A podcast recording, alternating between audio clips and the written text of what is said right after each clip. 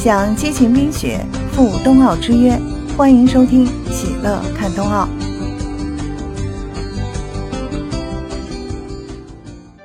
你知道冬奥会上中国队夺金最多的项目是哪个吗？在这个项目上，中国队已经拿下过十枚冬奥金牌了。冬奥会就要快到了，从今天开始，咱们每天来介绍一个冬奥项目。可能开头大家应该就知道了，今天要说的是短道速滑了。短道速滑十九世纪起源于加拿大，在二十世纪得到了快速的发展。一九九二年，短道速滑成为冬奥会正式比赛项目。本届北京冬奥会短道速滑项目呢，将产生九枚金牌，分别是男子五百米、一千米、一千五百米和五千米接力，以及女子五百米、一千米、一千五百米和三千米接力，最后还有一枚混合团体和两千米接力的金牌。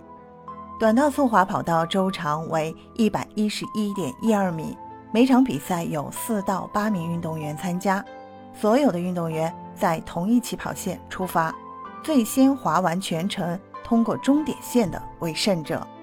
奥运会比赛采用多轮淘汰制首轮比赛的站位，根据抽签来决定，其后各轮根据运动员上一轮的比赛成绩来分配起跑道次，成绩占优者排在内道出发。中国队在历史上在短道速滑项目已经拿下过十枚冬奥会金牌，是所有项目当中最多的。二零零二年盐湖城冬奥会，大洋洋为中国队拿下了冬奥历史首金。上届平昌冬奥会，中国队唯一的一块金牌也是武大靖在短道速滑项目当中获得的。希望强大的中国短道速滑队在本届冬奥会上再创辉煌。您觉得北京冬奥会短道速滑将产生的九枚金牌中，中国能拿多少枚金牌呢？欢迎在评论区留言。我们明天继续介绍冬奥会项目，记得订阅喜乐看冬奥。下期节目见。